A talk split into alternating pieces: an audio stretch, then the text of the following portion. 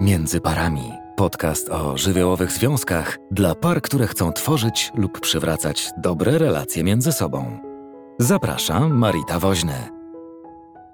Dzisiejszy temat jest związany z kłótniami, a właściwie z wygaszaniem kłótni w kilku krokach. Myślę, że to wciąż najbardziej interesujący, może najważniejszy temat do podjęcia na samym początku, kiedy nagromadzi się sporo kryzysów i różnych trudności, czy też napięć.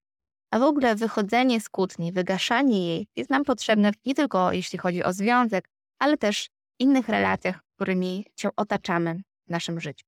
Jak sobie wyobrażę parę, która otwiera drzwi mojego gabinetu i wchodzą jedno po drugim, a potem siadają na kanapie na pytanie, dlaczego tutaj są, z czym przychodzą, czego potrzebują, czemu zgłaszają się właśnie teraz, to różnych odpowiedzi na ten temat można się spodziewać. Ich wachlarz jest bardzo szeroki i dotyka bardzo wielu różnych aspektów naszego życia, i komunikacji, i seksu, i dzieci, i teściów, i czasu dla siebie, nadmiaru pracy, wycofania się jednego z partnerów.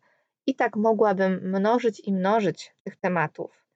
Ale w momencie, kiedy dochodzimy do punktu, w którym zastanawiamy się nad tym, co tak naprawdę jest na samym początku celem tej pracy, to okazuje się, że wszystkie te pary mają coś wspólnego. Mają coś wspólnego, mam na myśli to, że większość z nich odpowiada na to pytanie tak, że chcą się dogadać, że chcą się lepiej komunikować ze sobą, że chcą lepiej siebie rozumieć, bo bardzo się od siebie poodsuwali.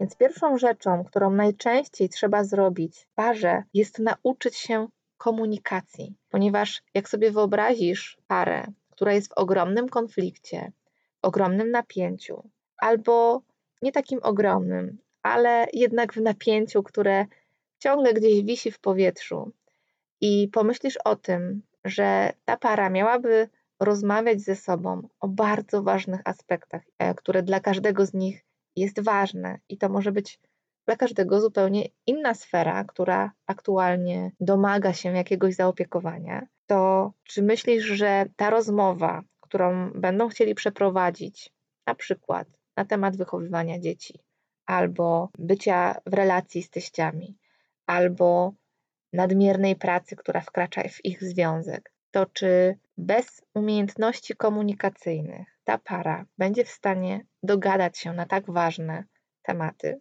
Ja myślę, że nie, i to, co widzę w gabinecie, wyraźnie mi pokazuje, że nie. Dlatego, że brakuje nam strategii do tego, aby móc ze sobą rozmawiać, komunikować się w sposób, który nie tyle nie doprowadza do tej kłótni, ale potrafi ją wygaszać właśnie w różnych momentach. Pozwól jednak, że zanim przejdę do omawiania tych kroków, które mogłyby pozwolić, czy spojrzeć inaczej na tą kłótnię właśnie, pozwolić ją wygasić, to skorzystając z okazji, że się słyszymy, zapraszam Cię na webinar, bezpłatny webinar o tym, jak się komunikować, aby mniej się kłócić, który odbędzie się 26 stycznia o godzinie 19. Zainteresowanie tym webinarem było tak ogromne, że postanowiłam go przeprowadzić jeszcze raz i będziemy mogli się spotkać na żywo i właśnie poprzyglądać się różnym stylom komunikacji. A jeśli chcesz więcej, to w grudniu 2020 roku odbyło się wyzwanie O co Ci chodzi, kochanie? Poprawiamy komunikację w związku, które odbyło się na grupie Rozmowy między parami na Facebooku, i tam w grupie pracowaliśmy nad różnymi aspektami komunikacji. Uczyliśmy się słuchać w taki sposób, żeby być wysłuchanym, ale też żeby dawać tej drugiej osobie znać o tym, że jest dla nas ważna. Uczyliśmy się pytać, rozmawiać na różne trudne tematy. Uczyliśmy się dawać drugiej połówce to, czego by potrzebowała, ale też przyjmować, co nie zawsze jest takim oczywistym, bo wydaje się, że jeśli ktoś nam coś daje, to przecież my to bierzemy, ale nie zawsze dostajemy to, co byśmy chcieli, albo w takiej wersji, jakbyśmy chcieli. I nie potrafimy przyjąć, bo mamy swoje różne wyobrażenia o tym, co druga połowa powinna nam dać. Uczyliśmy się też granic, odmawiania i mówienia, czyli dzielenia się, mówienia do drugiej połówki w taki sposób, żeby to nie raniło. W sumie wyszło jakieś 15 godzin spotkań łącznie z workbookami. Jak dołączysz do grupy, to możesz zobaczyć, jak ta praca przebiegała tam, jak ludzie na to reagowali i jakie mają refleksje, czy co to wyzwanie im zrobiło. Sporo osób z tego skorzystała i wyzwanie na grupie nie jest już dostępne, ale jest dostępne w cenie niższej niż jedna konsultacja psychologiczna, przynajmniej na ten moment. I możesz z całego tego pakietu i dobrodziejstwa skorzystać i pracować samodzielnie w domu. Jest to wszystko dostępne na stronie międzyparami.pl.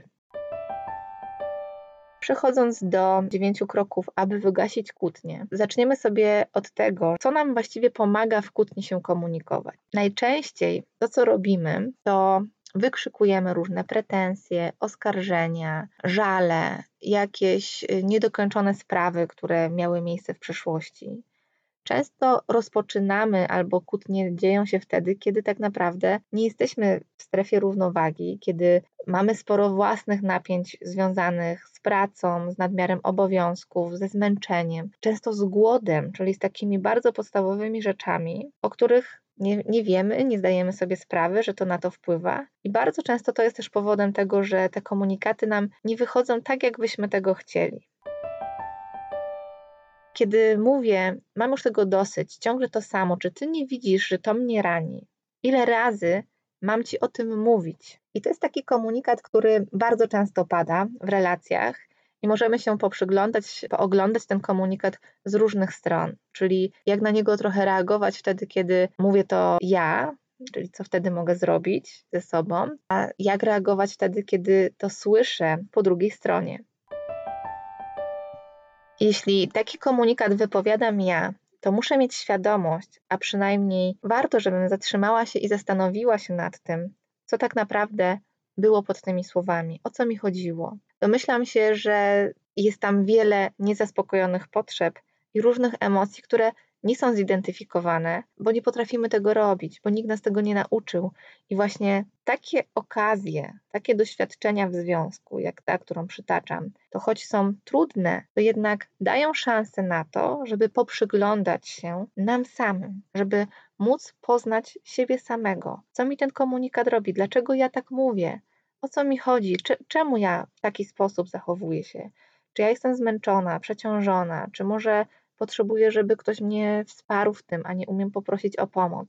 Tych powodów mogę mieć bardzo, bardzo dużo, a może jestem rozczarowana tym, że rzeczywiście powtarzałam coś wiele razy i to jakoś nie trafiało i nie udało nam się porozmawiać o moich oczekiwaniach w taki sposób, żeby brzmiało jak potrzeby i nie udało się sprawdzić, czy ta druga strona jest w stanie zaspokoić te potrzeby, jest w stanie odpowiedzieć na nie.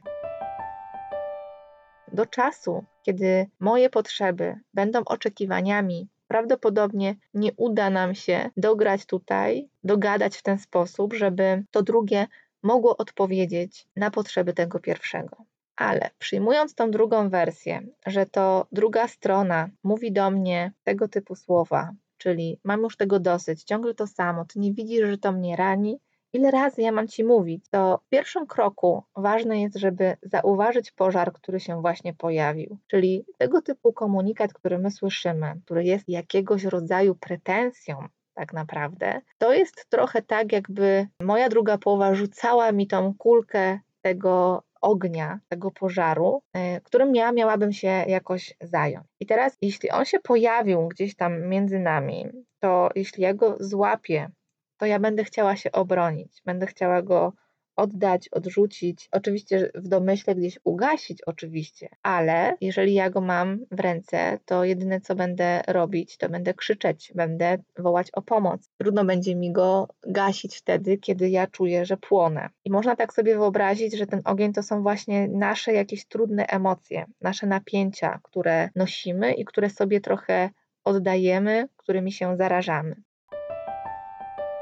Więc kiedy już zauważę, że ten pożar jest, to w momencie, kiedy on jest pewnie jakoś mały, kiedy ja jestem w jakiejś strefie równowagi w miarę, to jestem w stanie reagować na to inaczej niż wtedy, kiedy sama jestem w ogromnym napięciu.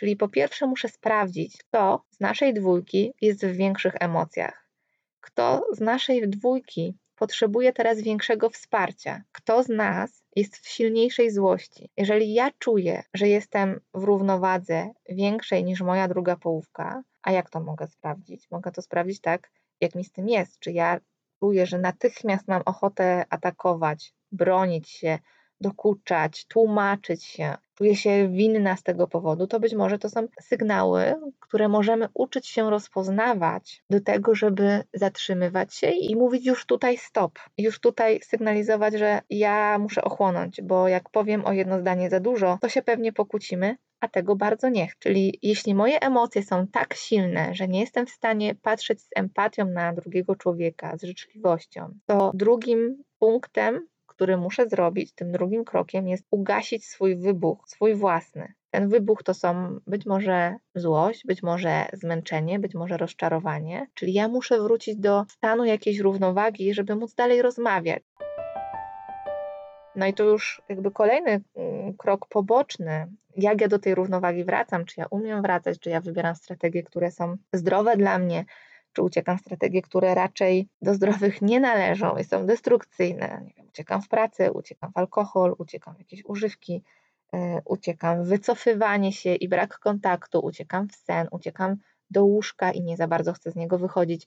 Mamy różne strategie na to, więc szukamy tych strategii, które będą raczej ku życiu, a nie ku pogłębianiu tego, co się w nas dzieje. I takie pytanie można sobie nawet zadawać, czy to, co ja aktualnie robię i tak jak sobie z tym radzę, to czy to zbliża mnie do życia bardziej. Także jak już mam tą uwagę na sobie i udało mi się zatrzymać, to mogę zauważyć, co idzie nie tak. Robię sobie stop, zauważam, co się dzieje we mnie. Każdy z nas ma też inną wrażliwość. Jeden będzie miał więcej myśli na dany temat, drugi będzie miał więcej odczuć w tej sytuacji niż myśli.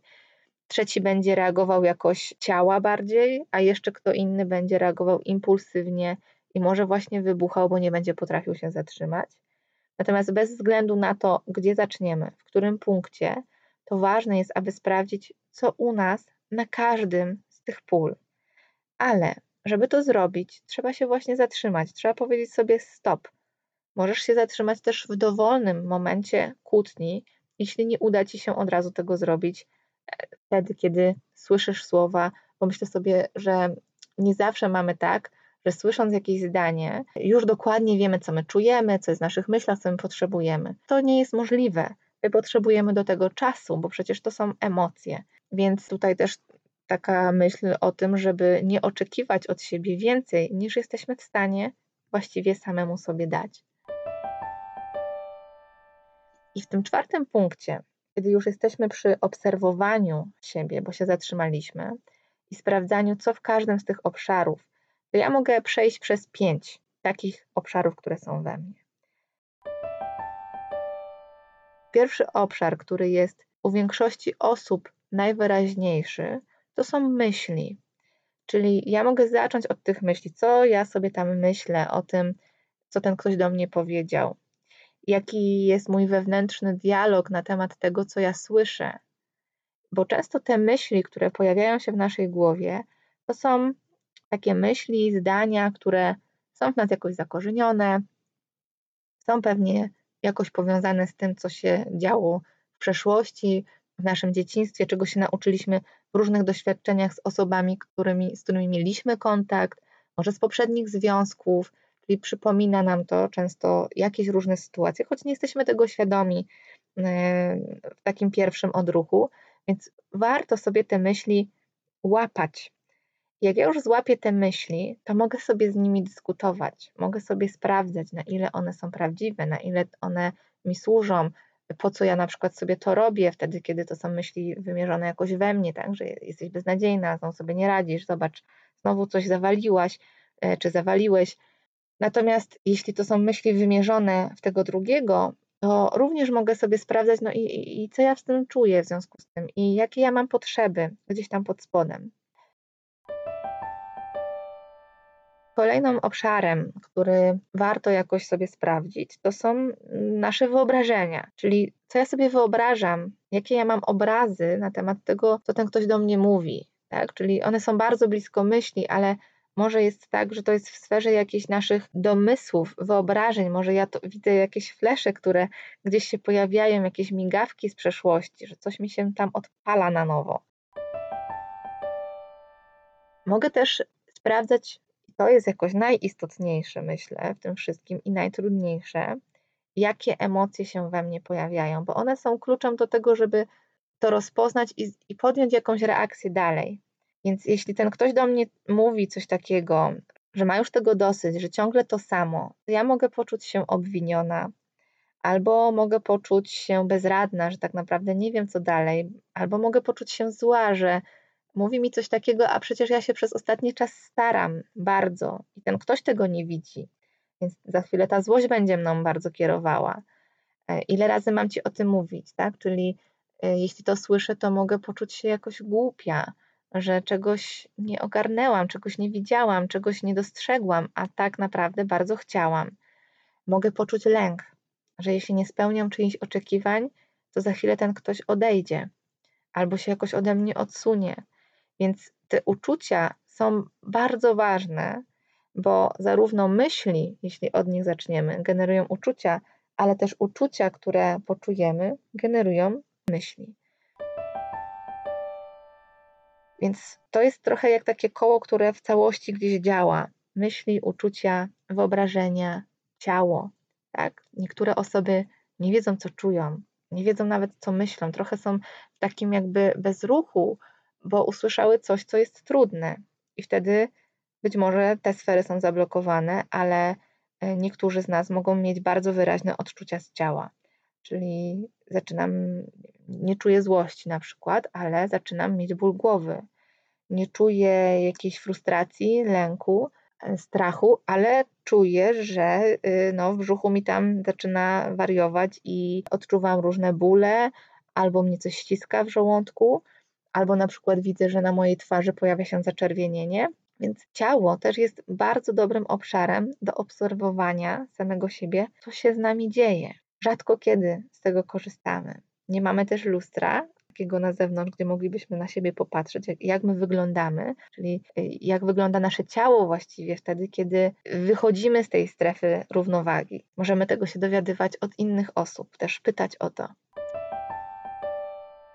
I ostatnim aspektem, piątym, w tym punkcie tutaj naszym czwartym obserwacji siebie jest zachowanie, czyli co ja chcę zrobić, w takim pierwszym odruchu, jakie zachowania gdzieś mam ochotę podjąć i mogę kompletnie nic więcej z nimi nie robić, na początku sobie w ogóle pomyśleć, że chciałabym to albo tamto, tu mam ochotę Ci odpowiedzieć, albo tu mam ochotę się wycofać z kontaktu z Tobą, tu mam ochotę ci trochę dowalić, a tu mam ochotę Ci trochę skrytykować, bo mnie wkurzyłeś. I jak nawet to mówię, to sobie wyobrażam i czuję, że poza zachowaniem otwierają się automatycznie uczucia, które w tym są i może na początku warto te rzeczy sobie spisywać, żeby móc orientować się i nabywać samoświadomość. Bo bez względu na to, od którego punktu wyjdziemy, czyli podsumowując jeszcze raz, czy to będą myśli, ciało, uczucia, wyobrażenia, zachowanie, to jest jakaś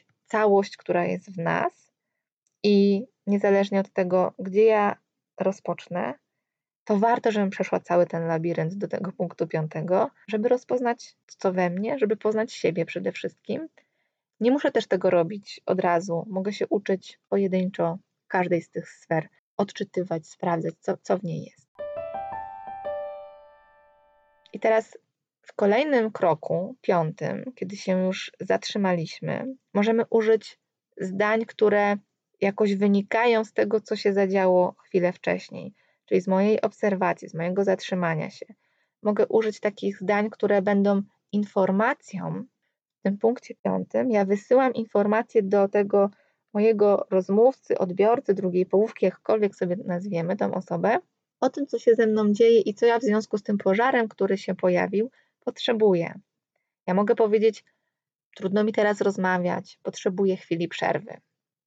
albo zdenerwowałam się bardzo, jakoś te słowa mnie dotknęły. Zróbmy tu pauzę. Czy możemy wrócić do tego za chwilę? Wiesz co, nie chcę cię ranić, potrzebuję ochłonąć, wróćmy do tego za moment, albo jak poczuję, że będę gotowa, to do ciebie przyjdę i wrócę. I pogadamy. Czyli nie zostawiam tej osoby bez odpowiedzi, bez informacji, co się dzieje, nie wycofuję się, nie wylewam tych emocji, które we mnie są, ale robię sobie stop i pozwalam sobie wrócić do równowagi. Teraz mówiliśmy o tym, że to jest ten aspekt, kiedy we mnie więcej się dzieje, czyli kiedy ten pożar właściwie jest po mojej stronie, to mamy takie możliwości do zaopiekowania tego. Natomiast kiedy ten pożar jest po drugiej stronie, czyli po stronie naszej drugiej połowy, rozmówcy, kogoś, z kim jesteśmy w relacji, pracodawcy, nie wiem, przyjaciółki, kolegi, nie wiem, współpracownika i tak dalej, nie ma to znaczenia, bo tak naprawdę to są rzeczy, które nie tyczą się tylko relacji, związków, ale też w ogóle relacji z innymi ludźmi. Więc jeśli ja widzę, że po drugiej stronie pożar jest duży, a ja jestem w strefie równowagi, czyli co? Potrafię patrzeć na tą osobę z empatią, z życzliwością, z ciekawością. Zastanawiam się, dlaczego tak jest, czyli nie mam takiego odruchu, żeby albo atakować, albo się całkowicie wycofywać, to ja mogę się zaopiekować tym, co się dzieje właśnie u mojego rozmówcy. Mogę zauważyć to, mogę dać przestrzeń na to, co tam jest trudne, sprawdzać, czy to, co ja słyszę, to ja dobrze rozumiem. Czyli mogę mieć te myśli. Oczywiście, że z tyłu głowy cały czas mam ten nasz punkt czwarty, w którym my analizujemy, czy sprawdzamy sobie te nasze myśli, uczucia z ciała, różne zachowania, które chcemy podjąć, ale jak jestem w strefie równowagi, a jeszcze do tego jestem po wyzwaniu dotyczącym poprawy komunikacji w związku, które się odbyło i które można nabyć, jest dostępne cały czas, to ja już wiem mniej więcej, w których punktach co się może u mnie zadziać. I teraz, jeśli jestem gotowa dawać to wsparcie, to co mogę powiedzieć? Czyli mamy kroczek siódmy. Mogę takich zdań użyć. Powiedz mi coś więcej na ten temat. Czyli ja się nie domyślam, ja jestem nastawiona na tego drugiego człowieka. Powiedz mi, co tam u ciebie. Aha, to sprawdzę, poczekaj, sprawdzę, czy ja ciebie dobrze rozumiem. Czy to jest tak, że ty chcesz mi powiedzieć, że i tutaj każdy może dokończyć swój pomysł na to, czy, że jesteś zmęczony, że jak mówisz, że już tyle razy mi to mówisz. Czy to jest tak, że ty jesteś może rozczarowany?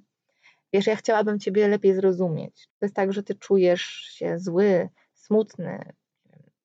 Tak? Mogę mieć różne pomysły na to i zanim pójdzie moja reakcja, w związku z tym, że taki pomysł się u mnie pojawił, bo jak tak, reakcja moja by była taka, aha, czyli on jest dla mnie zły, czyli znowu zawaliłam, aha, no to teraz jak jestem winna, to będę to wynagradzać.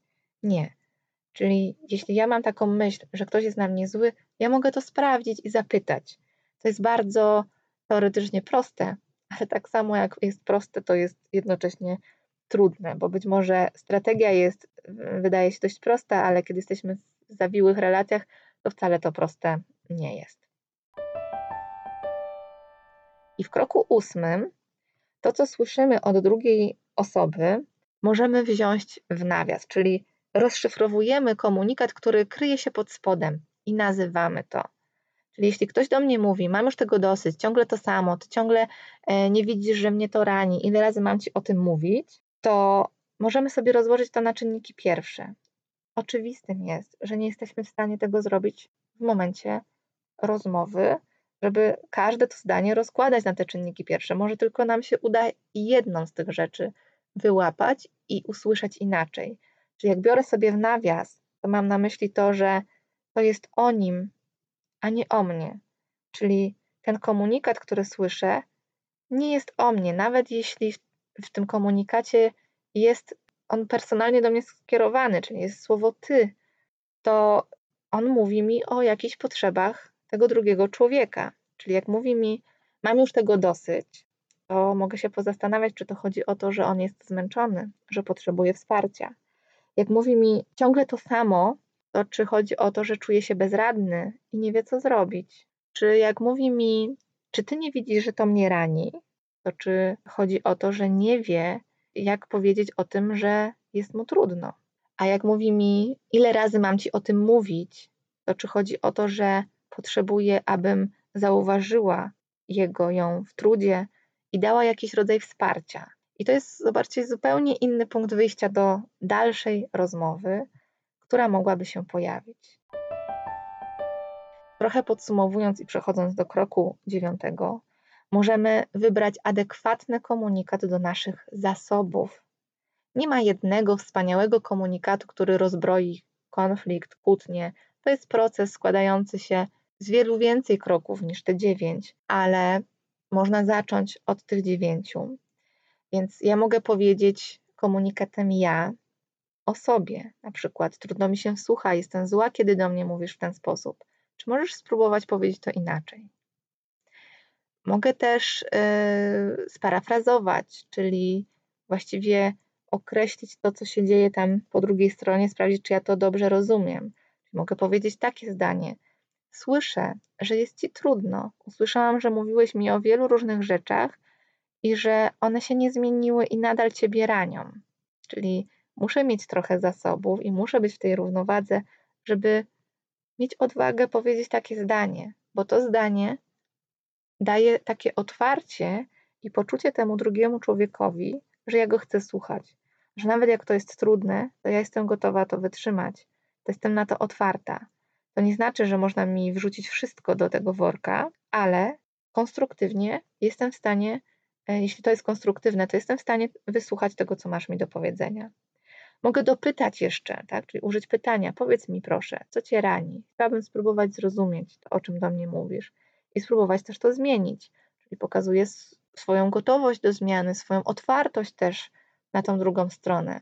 I zobaczcie, ta osoba może mieć zupełnie inne oczekiwania i my się tego musimy nauczyć. Czasem trzeba komuś wytłumaczyć, że wiesz, jak ja cię pytam, to ja cię nie atakuję, tylko ja próbuję zrozumieć, co ty potrzebujesz, żebym mogła to zmienić. Czasem naprawdę takie rzeczy musimy sobie powiedzieć wprost. No i inną reakcją jest na przykład postawienie granicy, czyli nie zgadzam się, aby rozmowa wyglądała w ten sposób. Jestem gotowa rozmawiać, ale jak oboje ochłoniemy. Więc to jest jakby taka strategia na to, kiedy te emocje są bardzo, bardzo silne i dochodzi też do większej ilości trudnych słów, które są raniące. Tak więc to było 9 kroków, które można podjąć, aby wygasić kłótnię. Jeśli chcesz więcej dowiedzieć się, czy nauczyć się o tym, jak się komunikować, jak poprawić komunikację w związku, to zachęcam cię do takiej własnej, osobistej pracy w materiałach, które są na blogu, czy dostępne w minikursach, dostępnych w grupie Rozmowy między parami, ale takie kompendium komunikacji, czy uczenia się komunikacji jest zebrane właśnie w wyzwaniu, które znajdziesz na stronie międzyparami.pl w zakładce sklep. Także nasze żywiołowe związki dobiegły końca i słyszymy się w kolejnym odcinku, do którego cię bardzo serdecznie zapraszam. Dziękuję za ten wspólny czas i do usłyszenia. Jeśli chcesz posłuchać innych odcinków na temat psychologii związków, zajrzyj na międzyparami.pl. Jeśli masz propozycję tematu na kolejny podcast, wyślij wiadomość przez formularz na stronie.